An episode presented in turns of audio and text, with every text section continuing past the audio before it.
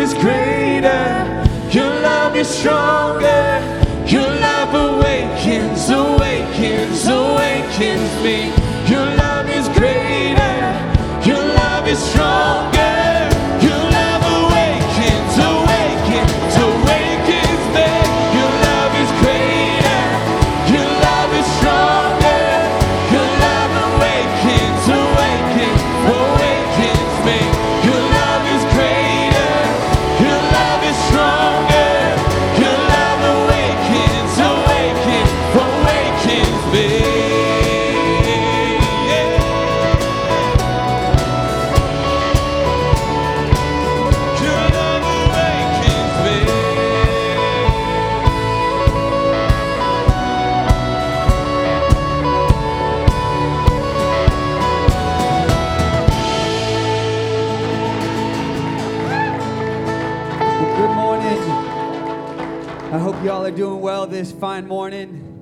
Beginning of the month, first Sunday of the month, and because of that, you'll see we have four glowing tables in the corners.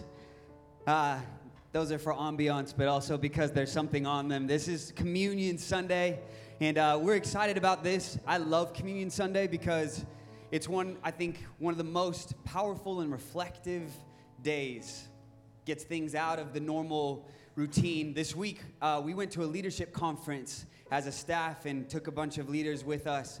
It was really, really cool. Um, because as we approach communion, I, I was reminded of something that I think is really important. You see, when, when I was growing up, and just, you know, with, I think each of us, when you grow up in church, it's easy to find yourself in a place where at times your faith feels a bit fragile.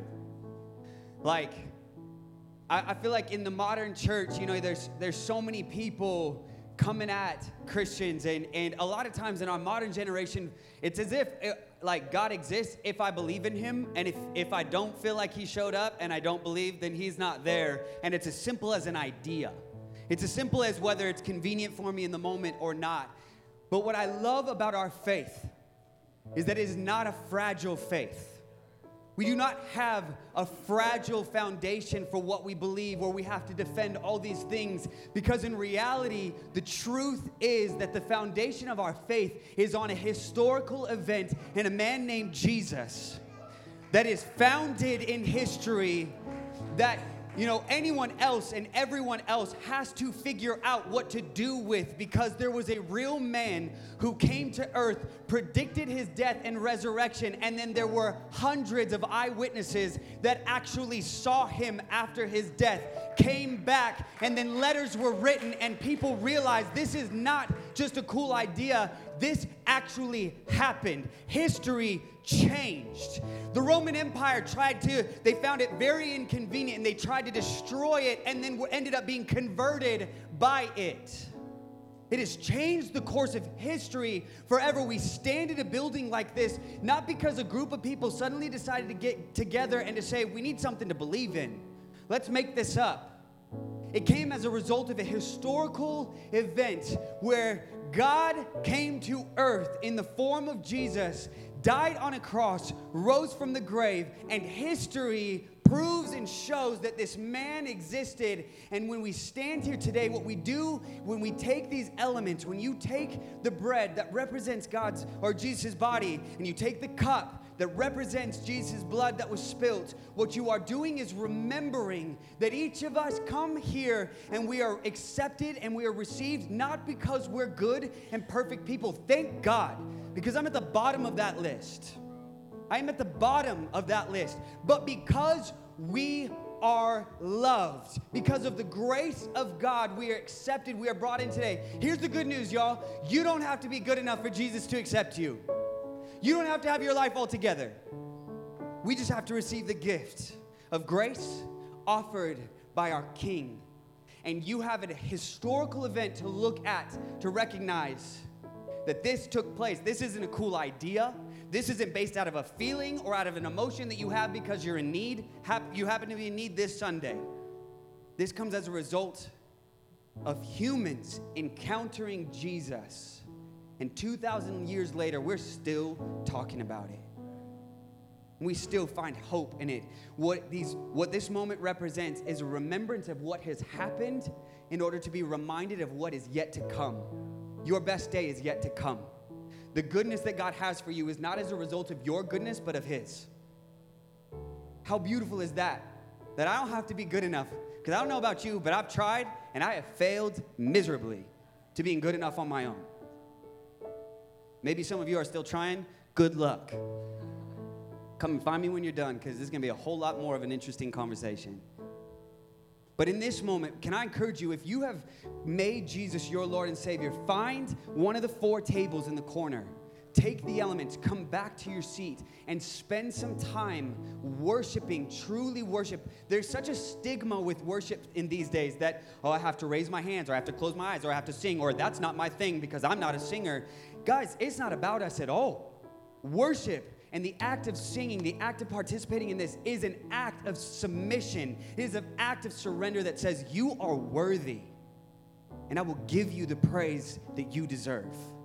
And let us spend time and just thank Him for what He's doing and what He has already done in each of our lives. We have good news to offer this morning, y'all. Good news. Let me pray over you. Father, I thank you so much that you sent your son because I couldn't be good enough. I thank you that you sent your son so that we don't have to be. I thank you that you sent your son so that we could take time to remember what you have saved us from and what you are saving us to. That there is good to come. That each of our lives, there, the best is yet to come. That you desire for to fulfill us, to bring joy and hope and life to each of us, to our marriages, to our relationships, to our futures today. Father, I pray that if there is anything in the way, that we would take this time to just offer it back to you, to reinstate right relationship with you, and that we would find ourselves in awe of this moment in history, that we'd recognize we don't come to church because it's convenient and because it, you know, we feel like it. We come to church because we realize we are the church as a result of what you've already done through your son. Let it change our hearts. Let it change our worship. Let it, let it transform us from the inside out. Thank you that you are faithful. Be with us, Lord, as we remember you and what you've done. In the name of Jesus, we pray. Amen continue our worship together.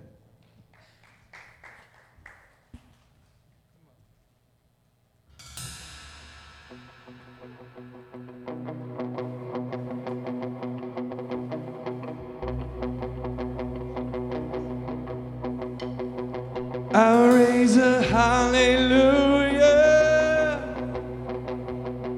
in the presence of my enemies.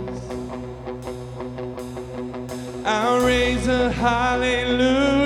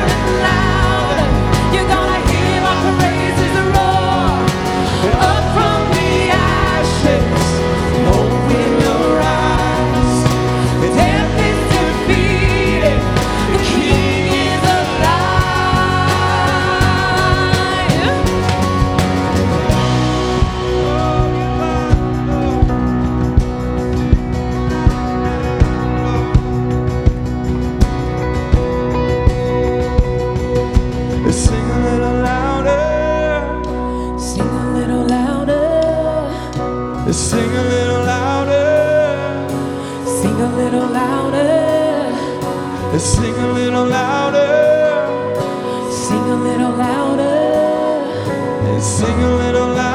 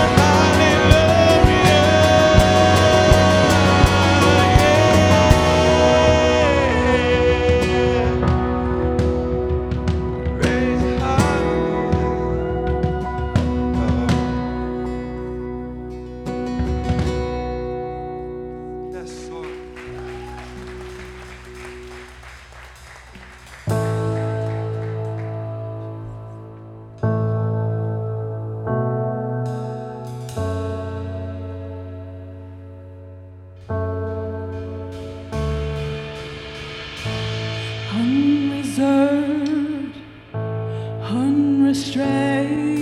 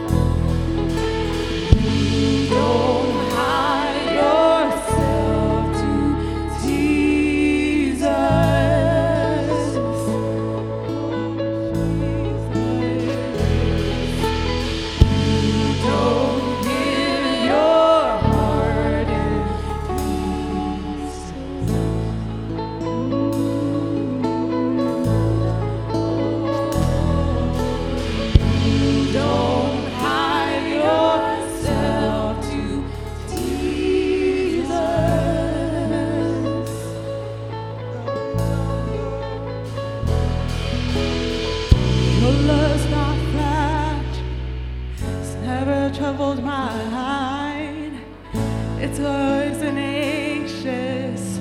It's not the restless kind. Your love's not passive. It's never disengaged.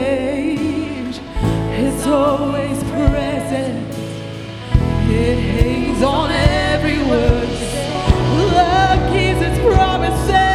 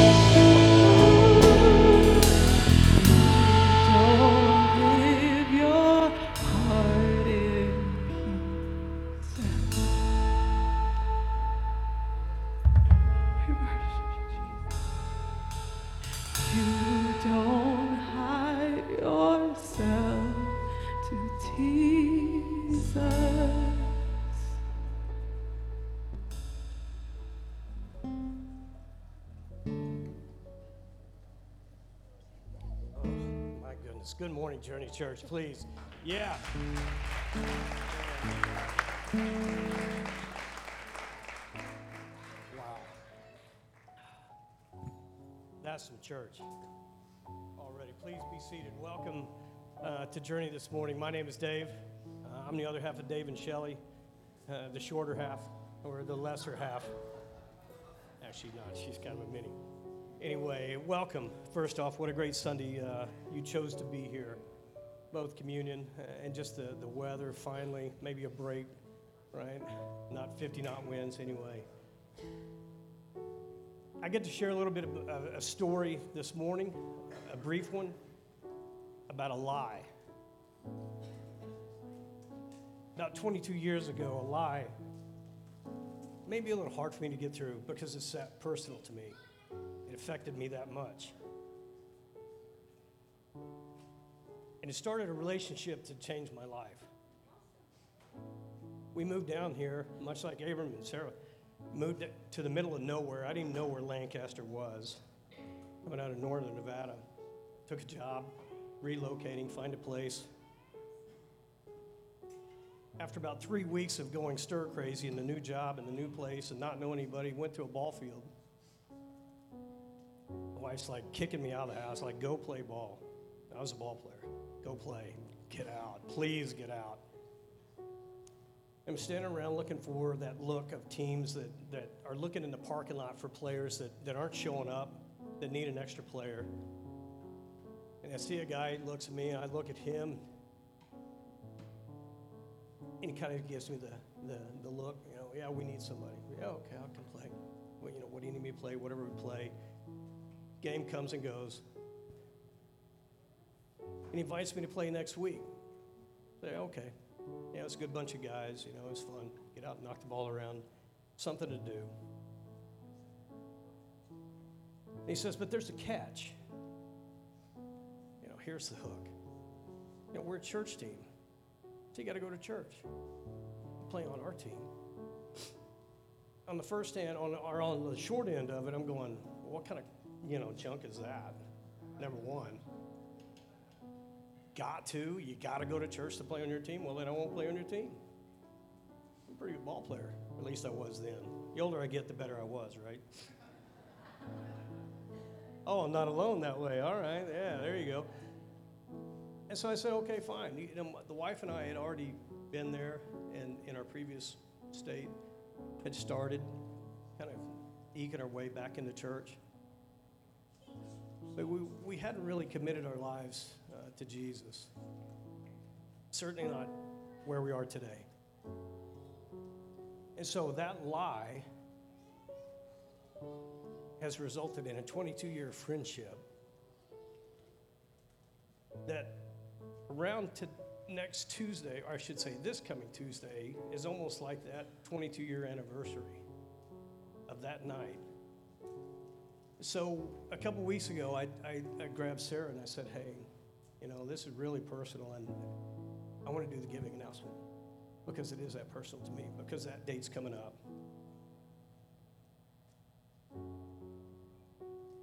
And I don't think I've ever really said, thank you.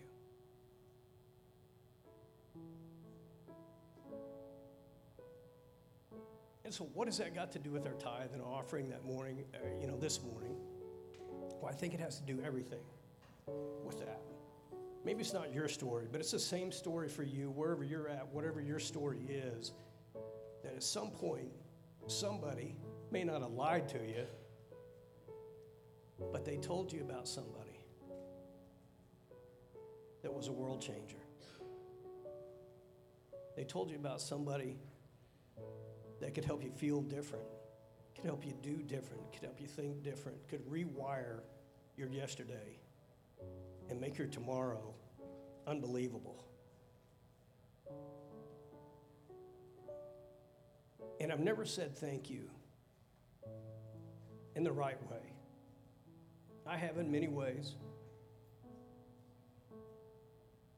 But I haven't said it like this. Say, thank you, Mike. Thank you for lying to me. Thank you for being my best friend. And thank you for bringing me into a point and a place that I would allow Jesus to remap my future, that changed the course of my life in ways that I could never make up. You couldn't lie your best way into it.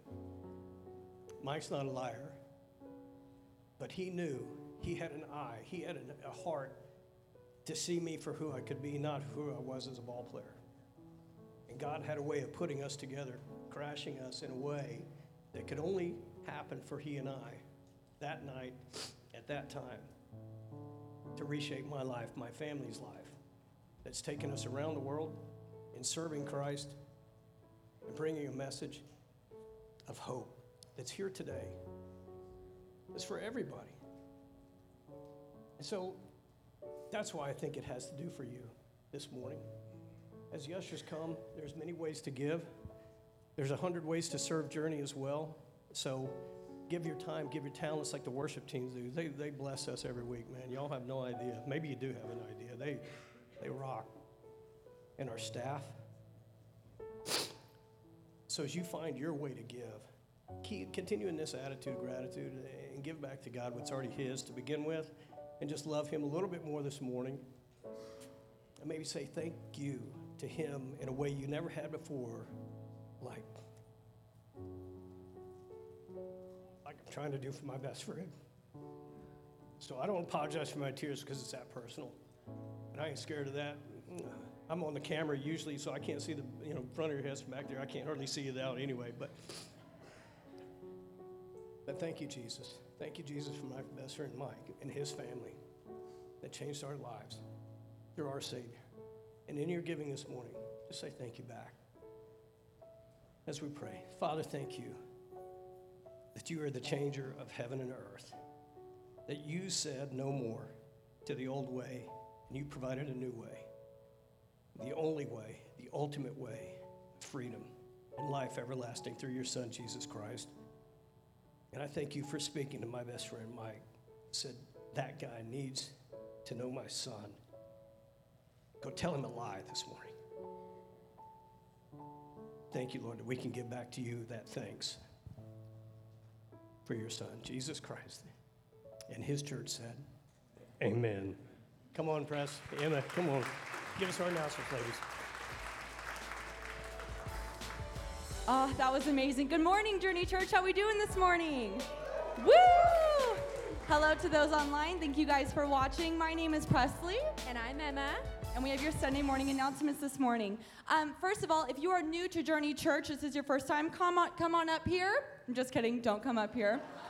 So you new people are like, no, come on. I'm not. I'm never coming back. No, but we do have a gift for you guys outside out at the hot spot. So after service this morning, we would love for you guys to receive your free gift. It's from us to you for coming here this morning. And if you've got a little one, a fussy baby, or you just really want to go sit on a big, big, fat, comfy couch, go over to the cry room. It's in the corner. Um, and it's back in the left, and you can hear and see the message still, and um, it's got the best seat in the house. She knows she's back there a lot with her All little baby. So put in some nice, comfy seats. Put in People, time. you you can't see in, but you can see out, so that's perfect, right? So first announcement up, we have the Barbarian Fundraiser Circle right after church this morning. We are raising money for Man Camp. Who's stoked for Man Camp? Yeah. I don't know what happens at Man Camp. I don't know if you guys like chop down trees. We don't know. We don't know what it is. Saw some logs. Saw some logs. You know, cook a deer. I don't know what Bear you guys do. But we are raising money for it right after church. It's eight dollars a plate, so you can just head on out there right after and you know get some vittles.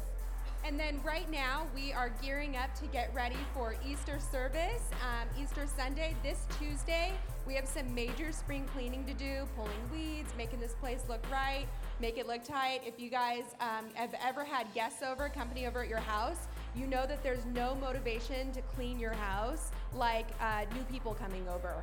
And you just want to look good. So help us do that. Um, put on your work clothes. Maybe you'll paint, maybe you'll dig. Uh, maybe you'll just hang out with us. I don't know, but I'll be here uh, Tuesday, and that is from 5 to 8, and we'll feed you. Right, right. I I said this in first service. We're always praying for God, like God, I want to serve you. How can I serve you? And then, you know, you come to church and they're like, hey, we need help Yeah. cleaning up the church. And you're like, that's not for me. I'll come next time. Yeah. And I'm going to do do something that. else. Amen? We always do that. I am so guilty. I'm like, no. But you Yeah. know what? Kindness is love with his work boots on. And we're going right. to get it on That's Tuesday. right. Amen? Don't need to look fancy. Just No. make it look great. Right, Here. right. Put a ponytail and we're gonna do Yeah. it. Um, so uh, uh, coming into that, so Easter Sunday is coming up, y'all. We are so excited about it. This is such a cool time for the church. If you don't know, it's Sunday, April 21st. We will be having two services that Sunday, the 9 a.m. and the 10:30 service. We would love for you guys to come. We actually have invitations outside at the hotspot, right when you walk out to your right. Um, invite your neighbors, invite your friends, even if you're like they're not really church people. It's okay. We get a little weird, but not super weird. It's going to be Yeah. really fun that day. So we would Take love a for you church guys to business come. card. Yes. swag bag. Yes, the swag bag, church business go. card. To It's going to be great. Yeah. And then um, after that, following, it's May 4th, and it's at 11 a.m. We have the women's tea. Um, it's the ladies' tea, ladies, women, whatever. Ladies' Um, tea. Yeah, and so we've got that. The tickets are $10, and they're out at the hotspot. This is our second year doing it. And um, yeah, it'll be great. Just come and have fellowship time and sip some tea like a fancy little lady. That's right. That's all we have for you guys today this morning. You guys take a second and say howdy to the person next to you.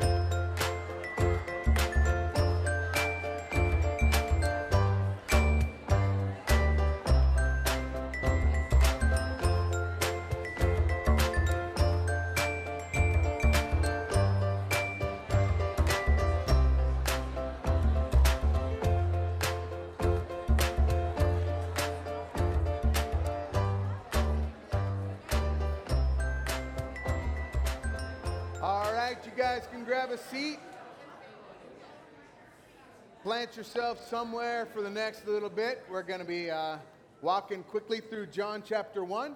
Hey, but uh, before we do, if you're in fifth and sixth grade, you can head on out to fifth and sixth grade class. Your team is waiting for you. Man, I love our volunteers. I just, Dave, as you're talking up here, I'm just getting all choked up with you and uh, about your friend, the liar Mike. And uh, just seriously though, what the, the way God works in our lives, it's it's amazing. And I love our volunteers. Um, this past week, we had an opportunity to go. Took um, some of our leader team to a conference down in Orange County, and not only does it's a conference for the whole West Coast. Um, it's called Catalyst. Anyway, this uh, this event serves church leaders, pastors, church workers, and all that kind of thing.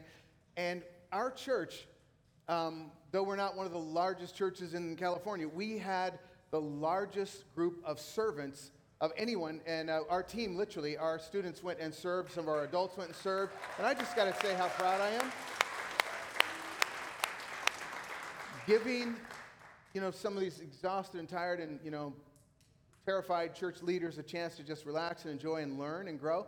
And I'm just proud of our team. I, I just love how our team just kind of gets involved. And I'm looking forward to that on Tuesday night, all of you. So, anyway, this is a season. Isn't it like spring has sprung? Isn't it awesome? Everywhere you drive, like flowers bursting out on the hills. I've never seen it glow like this. And it is so fun. But that means that just two weeks from now, Easter. And that means just after that, Mother's Day. And Mother's Day is followed by graduation and Father's Day and then summertime. I mean, it is absolutely hitting, you know, pedal to the metal. This is the season where everything just kind of accelerates.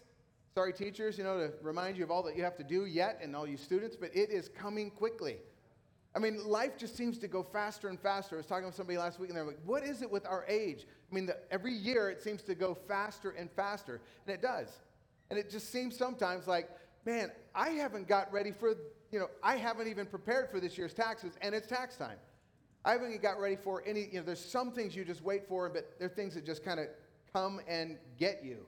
This past week as we are at this conference, um, it reminded me of how things just kind of go, and I feel sometimes out of control. Sometimes I feel like, I, I don't know, a little behind. Sometimes I feel like a little less than that. This conference is at this church called Mariners, and if you've never been down to Irvine area, well, um, they're very, very well provided for, let's say. And this space is one of the coolest spaces. It's Disneyland for church people. It really is. I mean, they've got six gazillion dollars invested in their campus, I'm convinced, because they got a $30 million children's room and a $20 million student room, and they've got their auditorium with, you know, more, more money in their lighting budget than we have for 10 years as a whole church. I mean, it is unbelievable. And we're walking around, they got waterfalls and a lake and a chapel, and as we're going through all this, I mean, I'm just enjoying the beauty of it, and at, at the same time, I'm thinking, this is great for you. I'm so glad that you have more flowers in your just front porch than we have in the whole Antelope Valley. It must be nice to have an extra billion dollars to just put in the ground. I mean, I'm just walking around, and honestly, I'm so delighted. I love beautiful spaces. But at the same time, it's like, what's wrong with me? You know, what, what we, we got weeds. I mean, they're different colors now. I mean, but I kind of, you know, ever feel like you're a little bit behind where you want to be, or like maybe you're not achieving quite what you would like to be, or or maybe just kind of the whole idea of looking out there or there or there, and you just kind of feel a little bit less than. Well, this study today, we're going to be breaking down, continuing in our series, Healthy Me, um, kind of based on the book, The Emotionally Healthy Spirituality, Pete Scazzero. And as we break this down today, just a, a reminder, man, as, as you're going through this, I hope you're reading. I hope you're getting you know, some time to do this on your own because we can only scratch the surface in our time together on Sundays. But the transformation that I hope for you, that I want for you, I'm praying for you. It's something that takes time and it's deep and it works down below the surface. And so you're going to need to devote some focus to that. So we're going to take you through a little bit of conversation today, but then I hope you'll go back and really think about some of these concepts. And what I want to do is, I, w- I want to start about why it is that some of us have that nagging sense of being overwhelmed, excuse me, or behind, or we just feel like life isn't quite working for us like it is for somebody else. And we got to have to embrace our limits and our losses. What we're going to do is we're going to pick up in John chapter 1 there's a guy named John who's the baptizer, so he got the name, nickname John the Baptist because he dunked people. And this is what he's find, we find about him in John chapter 1, verse 19. This was John's testimony. In other words, this was John's story. When the Jewish leaders in Jerusalem sent priests and Levites to ask him who he was, now, just if you're new to this story, what we find is the priests and Levites were kind of like the religious police of the first century. And they're making sure everybody's doing everything right in the Jewish religious world. And there's this guy, this upstart, this young, young buck that all of a sudden has got tons and tons and tons of people leaving the cities and going out into the wildest, uh, the craziest wilderness places of the Antelope Valley. Like they're going out into the literally the wilderness, the desert places, and are being taught by and then dunked by John the Baptist. And what we find is that they're kind of like, well, who is this guy? And how does he have the authority to lead all these tens of thousands of people who gave him the right, who gave them the permission, who gave him the card, you know, that says that he has the right to lead? So they send a group of guys out to find this shaggy haired, I mean, he's a hipster, right? His hair's everywhere. He eats, you know, he's very vegan, honey and locusts. No, he's not vegan, he ate a bug, so that's not vegan. He's, he's kind of doing things different from everybody else, and people are flocking by the thousands to see him. So they come to grill John, and apparently um, they start asking him some questions. And his response is this He did not fail to confess, but confessed freely, I'm not the Messiah. So, in other words, the first question apparently was Are you the Messiah? Are you the promised king that has been prophesied about for hundreds and hundreds of years that's going to come and deliver us and bring the kingdom of heaven to earth. Are you him? And he says, Nope, not me. So then they asked him, Then who are you? Are you Elijah? Because the prophecy in the Old Testament, the book of Micah, was that before the kingdom of heaven broke into the earth, before the reign of God began in the world, that the prophet Elijah would return and announce the kingdom. So they're saying, Are you him? And once again, he said, I am not. So they asked him, Well, are you the prophet? Because way back in Deuteronomy in the Old Testament, there was another prophecy that before the coming age of the reign of God, that there would be a prophet who would rise up and call God's people back to himself. So they're asking, Are you the prophet? And he answered, No. So finally they said, Well, who are you? Give us an answer to go to take back to those who sent us. What do you say about yourself? And that is a probing question. What can you say about yourself? Who are you? And John replied, in the words of Isaiah the prophet, and this next quote is from Isaiah chapter 40. He said, I'm the voice of the one calling in the wilderness, make straight the way for the Lord.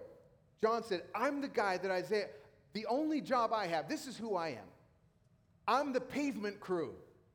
I'm here to clear a pay. I'm here to get everything out of the way of this guy so he doesn't have to worry. I've already prepared the soil. I've already prepared the people. I've already gathered the crowds. I already got everybody's attention. I've got them listening. I'm making a pathway for the coming Messiah.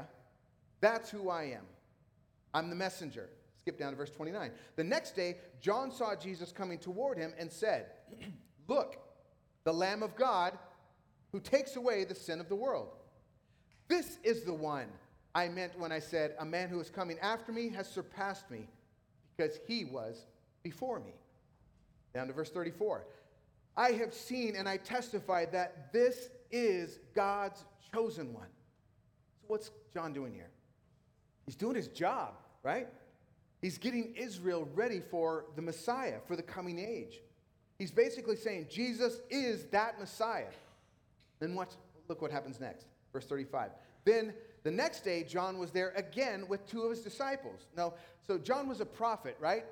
And that was common in, in, Israel. They had had lots of prophets before, but they had had a very long silence of about 400 years where they had not had a prophet on the scene to speak on behalf of God. And the people were all waiting with anticipation and bated breath for God's next messenger to come and give them the words of God. So John steps on the scene and he's prophesying. In other words, he's foretelling the things that God is doing, saying the things that God wants them to know. And he's also a rabbi. In other words, he's a teacher. He's gathered some people around him. Since he had thousands, tens of thousands, said all of Jerusalem and Judea, all of Israel was going out to him. So this was literally thousands, tens of thousands of people were going to him. So he had his own little group of people that he was pouring his life into. They were his disciples, his apprentices, and he was leading them and explaining to them what was coming. All right, so now he's got his two disciples. Two of those people are with him on this event. So the next day, two of them were with him. When he saw Jesus passing by, he, John said, Look, the Lamb of God. When the two disciples heard him say this, they followed Jesus. That can be translated, they became Jesus' disciples. So basically, two of John's disciples abandon John when they see Jesus. And it's kind of like the church that you work for all your life, build and serve and get, you know, you finally get it to a healthy place, and then somebody comes along down the road and all the people go to them. That's what it felt like. It's like, wait, my staff just left me to go to that cooler place. That, I wonder if what it felt like, right? They became Jesus' disciples. Think about it. I wonder what it would have been like for John emotionally, mentally to see the people that he had gathered there. I mean, this had never happened before, and this was like so cruel. Uh, I mean, cool and incredible to see this, and then all of a sudden it just kind of evaporates, right? Then we find in chapter 3, after this, Jesus and his disciples went out to the Judean countryside where he spent some time with them and baptized. Now, John was also baptizing at Aenon near Salim, Salim and because there was plenty of water, and that's important when you're in the desert, right? There's plenty of water, and people were coming and being baptized. Little, and then there's a little spoiler alert for what comes later in the story. This was before John was put in prison. So, an argument developed between some of John's disciples and a certain Jew over the matter of ceremonial washing. And they came to John and they said to him, Rabbi, that man who was with you on the other side of the Jordan, the one you testified about, look, he is baptizing and everyone is going to him. Hey, don't look now, John, but everybody's slipping away from you and they're going to the new guy. You know, this big thing that you built out here? Well, look, um, it's, it's all disappearing right before your eyes. Everyone is following him, crowd after crowd, person after person, thousands upon thousands, turning now and walking away. We find John's response in verse 27. to this, John replied, A person can receive only what is given them from heaven. I mean, this is stunning. His self understanding, his composure. We're going to come back to this. You yourselves can testify that I said, I already told you this, I'm not the Messiah. That's what I've been saying all along, but am sent ahead of him. The bride belongs to the bridegroom. In other words, these people, they're not my people, right? They don't belong to me. They belong to the bridegroom, Jesus. And the friend who attends to the bridegroom, John, is saying, Me, I'm the, I'm the friend, I'm the best man. He waits and listens for him and is full of joy when he hears the bridegroom's voice. That joy is mine, and it is complete now. He must become greater, and I must become what? Less. Have you ever been in a position where you felt you were greater by being lesser? Have you ever felt like your, your life was enhanced by being removed from a position of greatness to a position of nothingness? Let's recap real quick. John the Baptizer is the hot show in town. Edgy, sharp, unique. I mean, he is clever. He's out in the desert. People are coming to him from all over Israel.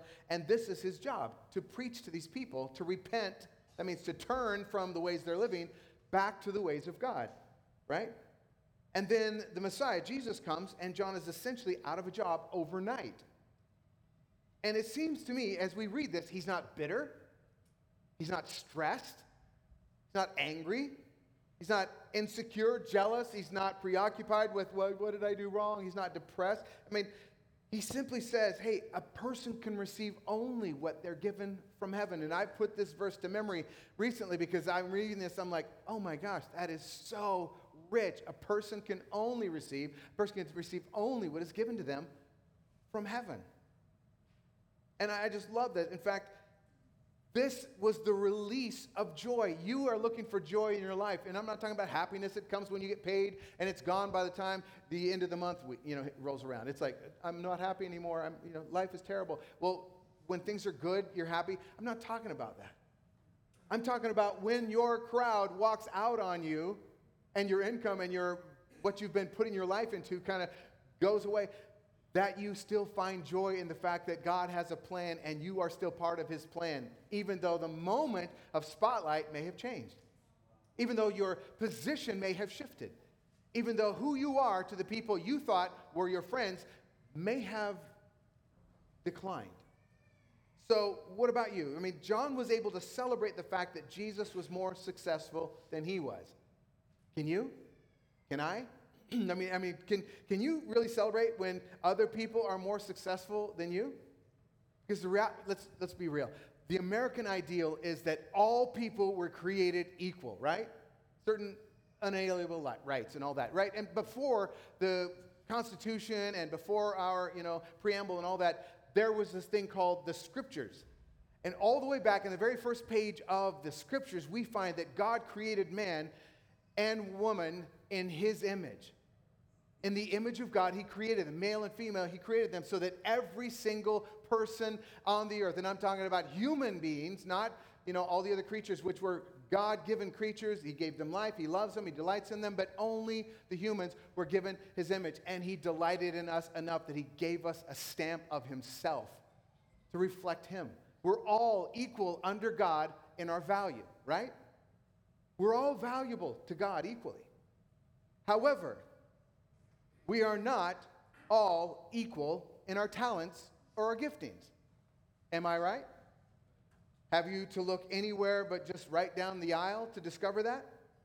This cuts across the grain of self esteem in our community, in our culture, and what we've taught. Because here's what we, I'm still old enough to remember that when I go to a track meet, when I was a kid, if I didn't run the fastest, only the first place got a trophy, and the second place got a trophy, and the third place maybe got a medal, or the first, or, and it was just kind of that's the way it went. And everybody else might have got a ribbon or might have just gone home empty handed. You didn't win. And it's very interesting because nowadays you go like, oh, you were at the game? Trophy. You place, you wear the outfit, trophy. You, you, you, know, you showed up, trophy. Everybody gets a trophy. I hear that there's somebody, one of the teachers will tell me how they do this thing in school nowadays where they have um, Student of the Week award. And they got the person, you know, they got their, their name on the board or whatever. They have their little biography thing. They kind of celebrate them, a little party. And that the, the, the child was like, oh, I'm just student of the, I'm student of the week, you know, I'm so special. But the fact of the matter is, they planned that before the school year even started. You just get a week. Everybody gets a week. You're not special because you did anything. You're just special because you're you and because they have to celebrate everybody equally. Isn't that awesome? I mean, I'm a dad. Listen, I'm all for my kids feeling amazing about themselves. I'm all for, hey, I want to build their self-esteem and let me and all that. But here's the challenge. Problem is, these children, just like my children, eventually grow up. And when they grow up, they're going to go out into this real world that is actually merit based, right? There's no trophy for showing up to work. You showed up today, trophy. Yeah, oh, you're on. T- you're only two hours late. Oh, here today. Well, it's a ribbon. It's a ribbon. I mean, you, you, just think about this. There's no reward for just doing right in the normal way. And so some people, let's be honest, some people are just better at stuff than other people are. Some people are smarter than other people. Some people are thinner than other people. I watch what some people eat and it makes me sick. Not because it's terrible stuff, it's because I can't eat it and look like they look, right? I'm thinking there's some people that are just more charismatic. Some people are more charming. Some people are more funny. Some people are better in crowds. Some people are better alone. That's just the reality of our world and the way we are shaped. And Paul talks about this in his letter to the Roman church. He said this We have different gifts according to the grace given to each of us.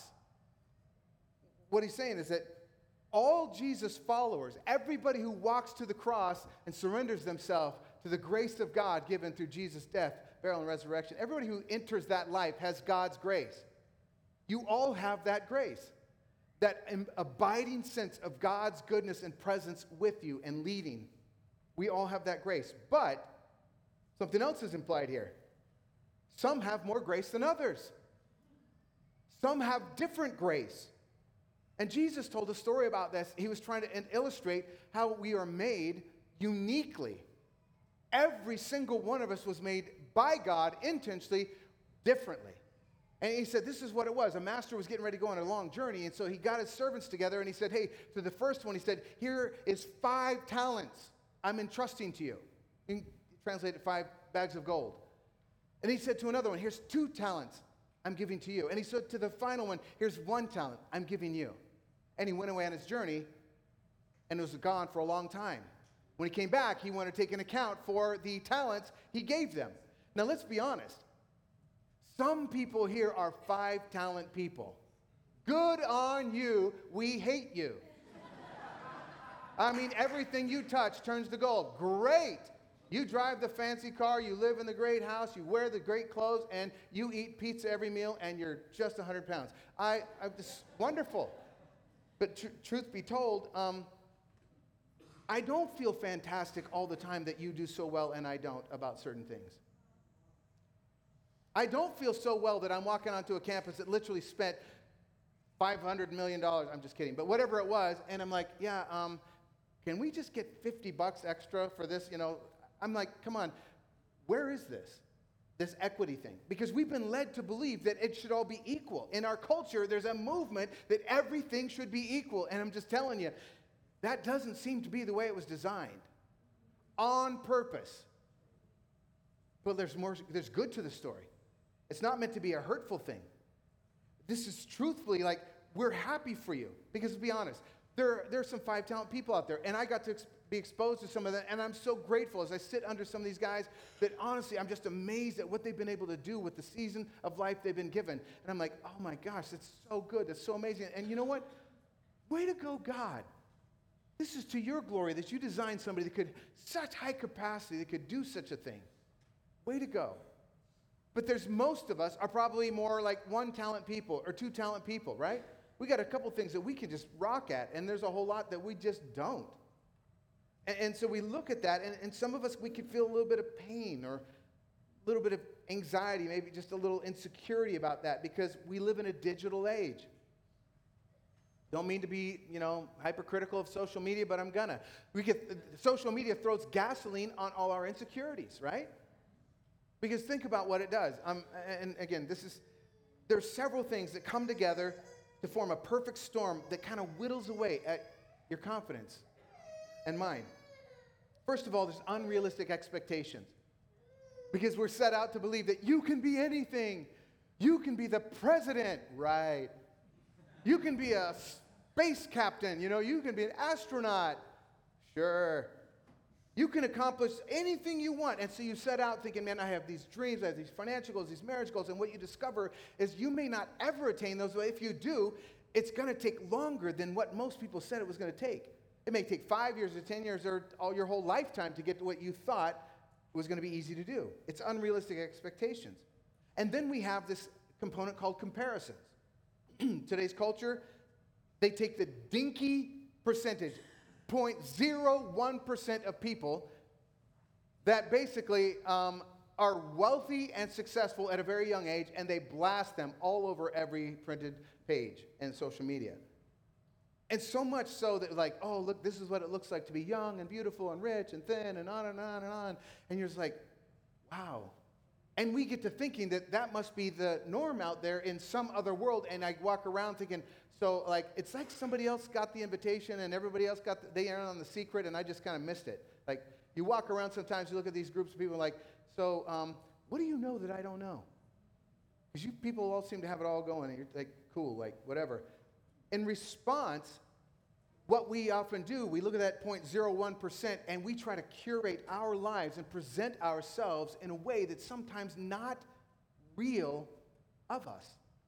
It's, it's not based on reality. We put it in social media, right? It's true. So we give the highlights of our lives plus some. Here's my vacation to someplace wonderful, but it's actually my backyard, but I made it look just right, so it looks like tropical and cool. You know, here's me at the gym, and obviously I spend 10 hours a day here. Look at my eight pack, and it's photoshopped. You know, or or just look at this angle, or this is me and my amazing boyfriend out on date night. Eh, aren't we cute? And right? I mean, that's kind of what we do to compete with this feeling of we're not enough or not the same or we're just kind of less than.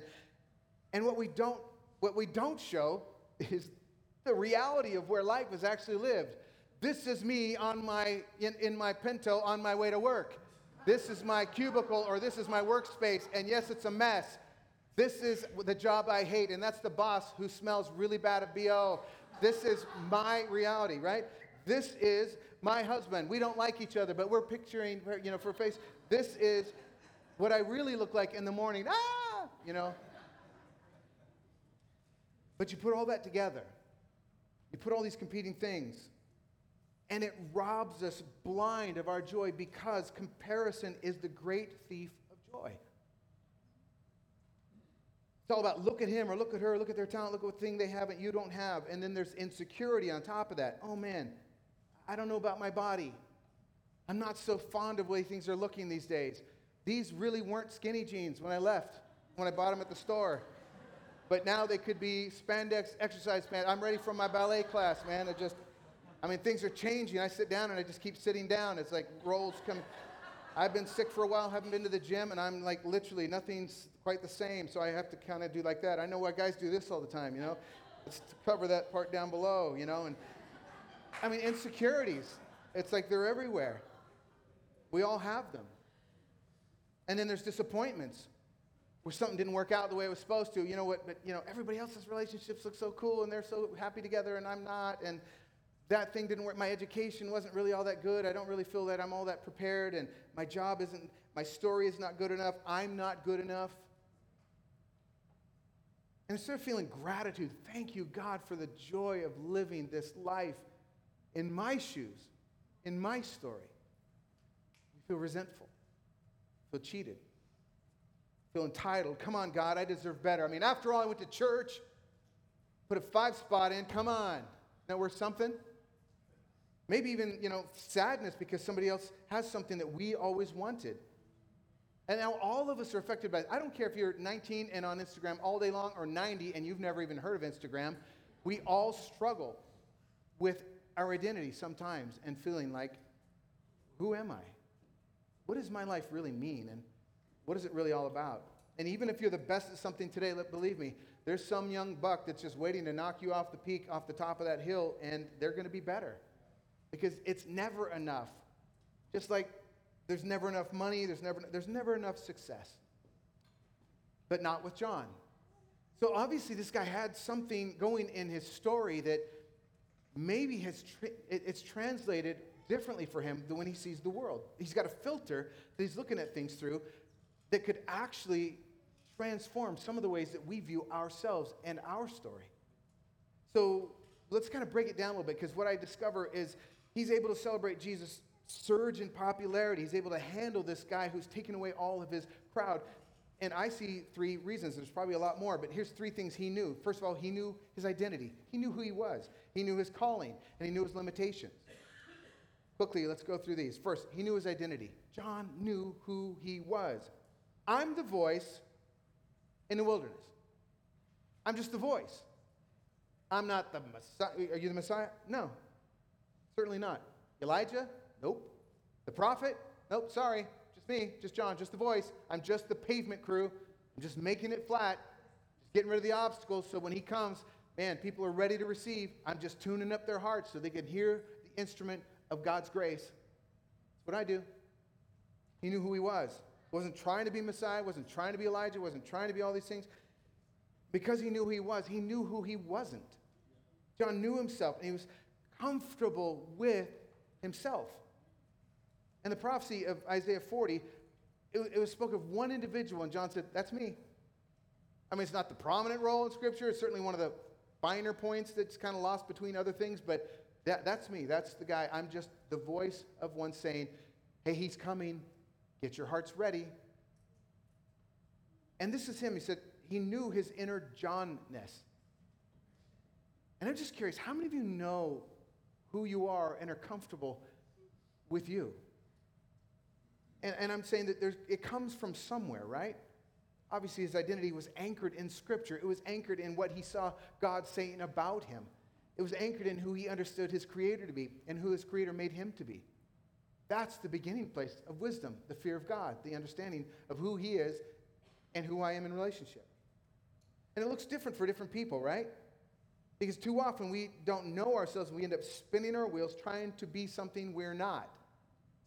Maybe you're an introvert and you're trying so hard to be the extrovert that's the life of the party and you're going like, hey, everybody, you know, and then you go home and you're exhausted and you're weary and just like, oh man, I just, you know, I just put that on for, for a show because it's not me. Or maybe you hate sports, but in your cubicle or in your workplace, it's like everybody's talking sports. You're like, hey guys, you see the game this weekend? Oh, not that great. And you're like, you hate it, but you have to feel like, oh man, I got to have some identity with these people.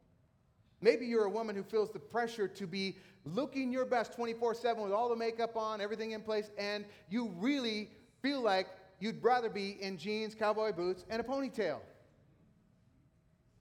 And you're like, you know, who am I? And, and I love watching that age from, you know, fifth grade to, you know, 60, when everybody goes through who I am training and I'm emo this week, and next week I'm the cool rocker guy, and next week, you know, I'm a cowboy, and then, you know, they try all these identities on trying to find the one they are. And that's great. I'm, I'm for it. I've tried lots of different things.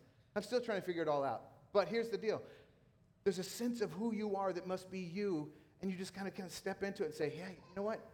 I'm not you. I'm not you. But I sense from God this is who He made me. And that's pretending, it's, it's just no place. There's an ancient parable about a legendary rabbi, Zusa. And when he was an old man, he said, In the age to come, they will not ask me, Why were you not Moses? They will ask me, Why were you not Zusa? Just bring that in the present day. When I stand before God, they're not going to say, He's not going to say, Dave, why weren't you Billy Graham? He preached better. He had bigger crowds and he said less. He talked less and he said more. Why weren't you that? Why weren't you Rick Warren? Why weren't you, and why weren't you somebody? He's, he's just going to look at me and say, Dave, um, why weren't you more Dave? Why did you try to be these other people? Why did you try to put on for all those years these other hats and try on these other outfits that just didn't fit? Why weren't you just allowing yourself to embrace who I made you? Your quirky, weird, bizarre, sometimes obnoxious person, you. Why weren't you more the unique human being I created you to be? And the fact is, all of us waste a lot of emotional energy and a lot of mental stress trying to figure out what other people want us to be and be that. And John said, Not there. He knew his calling because he was, knew his identity. He knew his calling. His job was from God. It was right there. I'm the voice. I'm the, I'm the, I'm the pavement crew. That's who I am. Each of us has our own gifts and abilities, our own calling, um, the things that we're uniquely shaped for. And if you're pursuing just discovering your calling more, then you just kind of have to look, do a little self inventory. What are the things that you do that you just feel alive and the things that bring jo- joy and delight and, and maybe bring good to those around you that just seem to bring some better? What are the things you do that just drain the life out of you, that frustrate people around you, and they say, please, this is not your gift?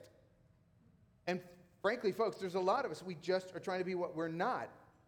Each of us has gifts, abilities, passions, things we're uniquely shaped for, and if you aren't being you, then nobody is. And the world is missing out, and the church is missing out. Paul said, Every one of us has been given gifts to bring about the glory of God and the harmony of the body. If you're not being you, then some part of our body is missing. That's why we're not digesting stuff so well. That's why we're not doing things that we need to be doing so well, because some parts are missing.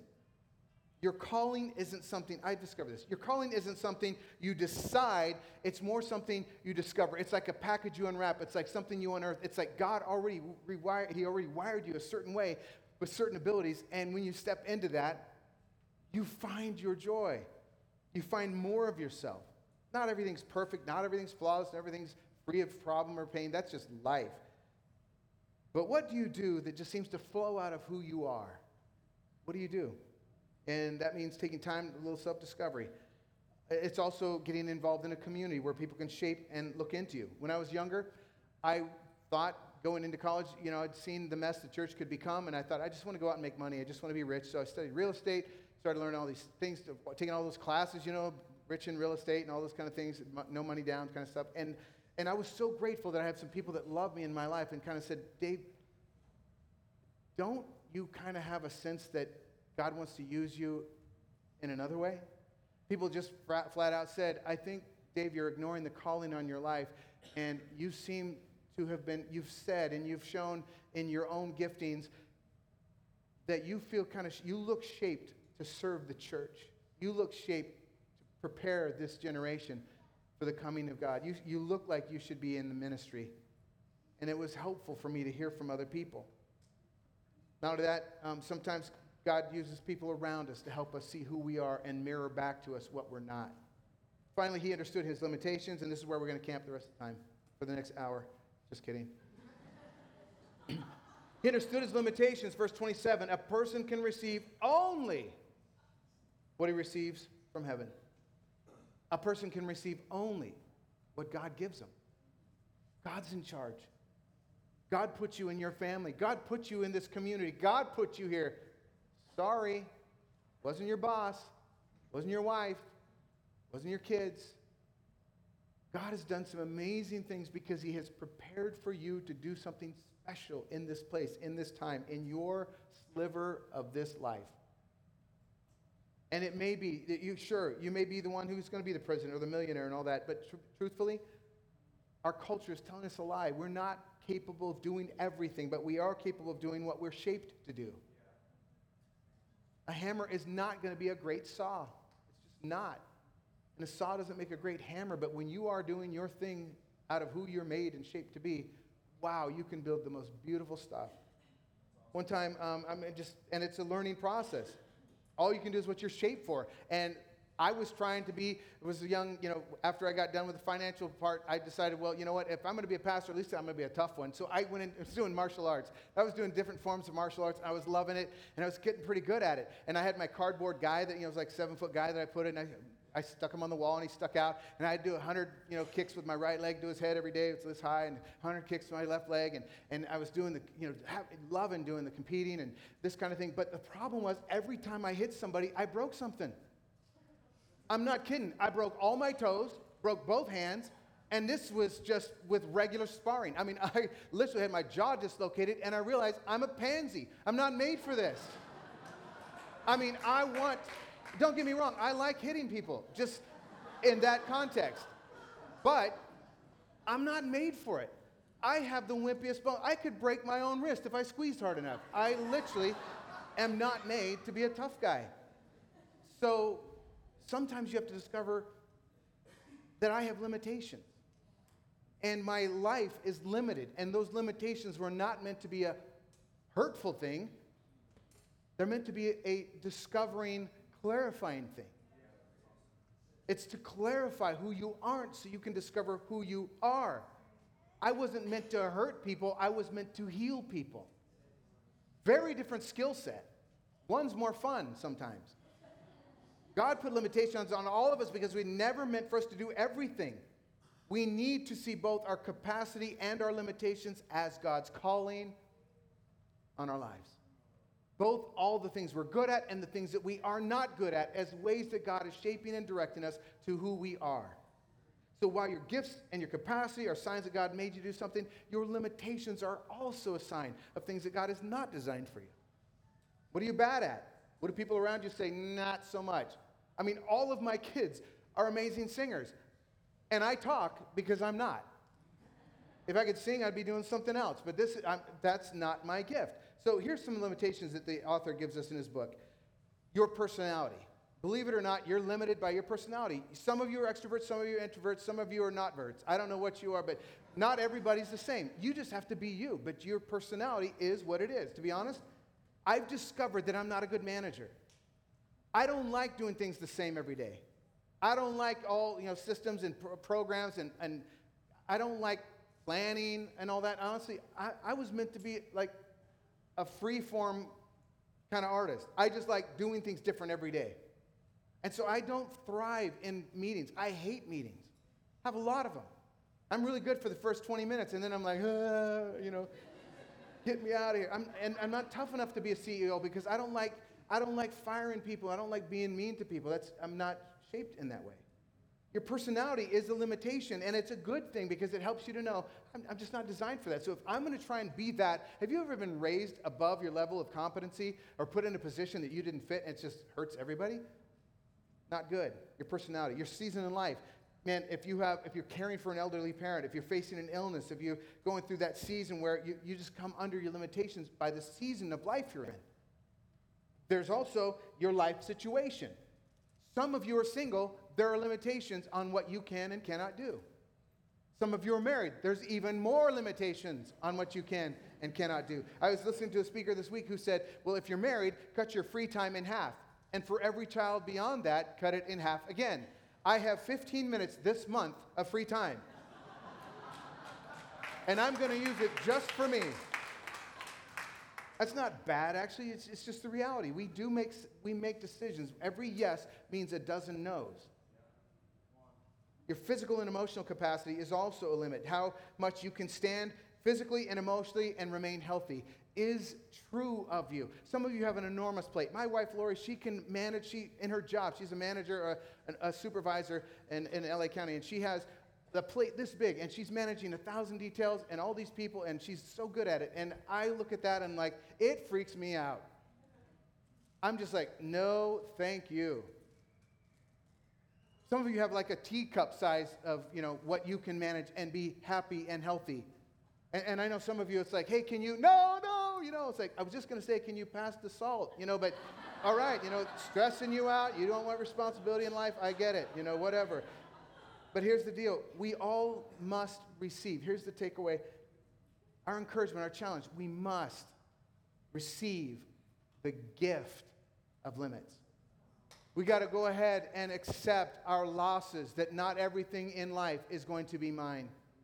Not everything I want to do can be done by me. Not everything I want to have will be had by me. Not every experience, not every fulfillment, not every dream will come true.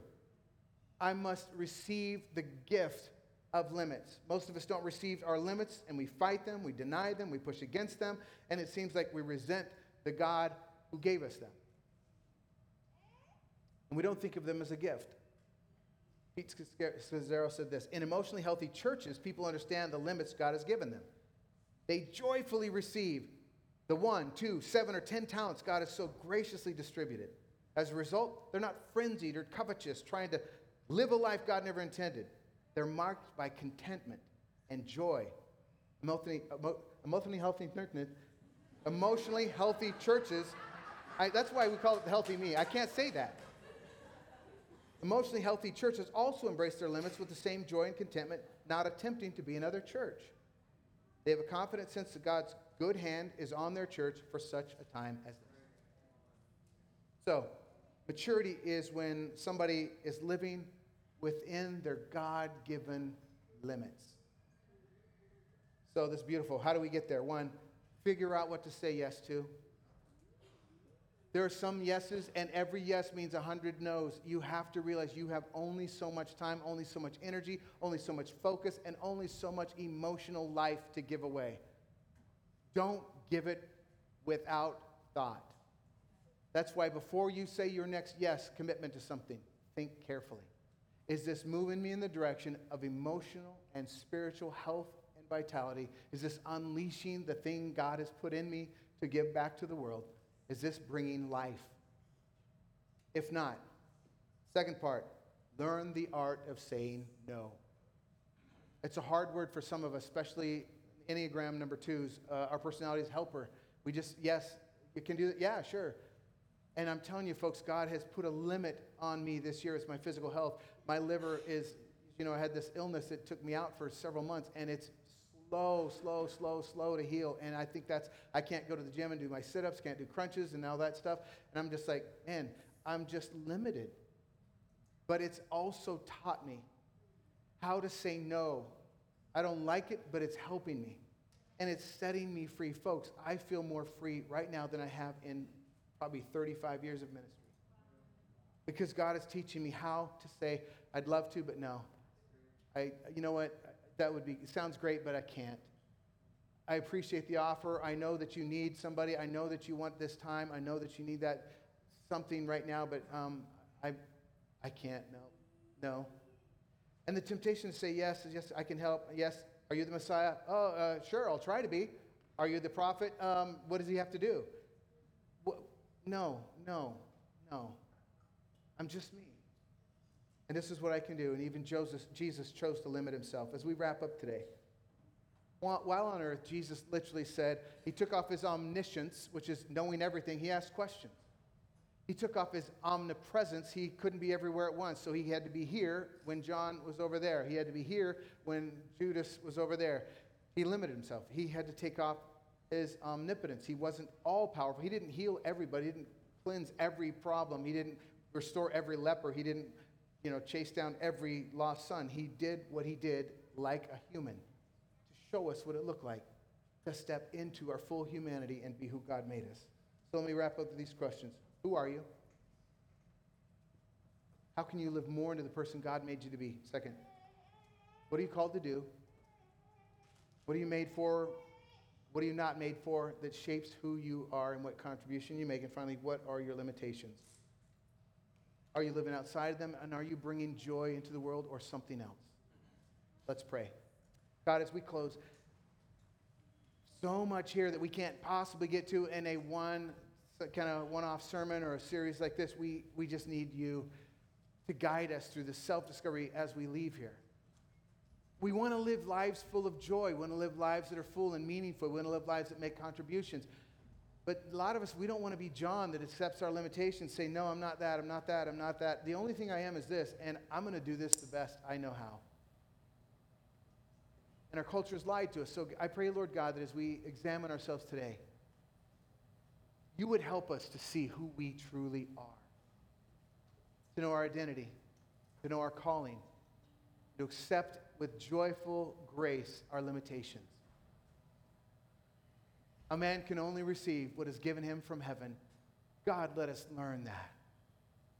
For the people in this room today that are under some weight of disillusionment, some weight of depression, discouragement, because life is not shaping up as they desired. And God, I pray that you would just invade their space and speak that sweet whisper of your love and compassion to them that you did not make a mistake and they are who you meant them to be. And they just need to step into the fullness of that. Following Jesus, becoming free. We pray this, Lord God, that we would find that, become that in Jesus' name. Amen. Guys, one more week and we'll be finished with this. So stand, let's worship together. Don't forget to take uh, some of those cards home, invite people to Easter. Let's worship.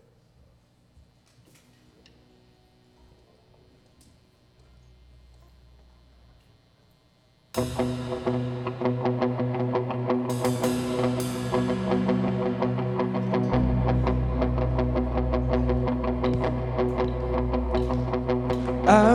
raise a hallelujah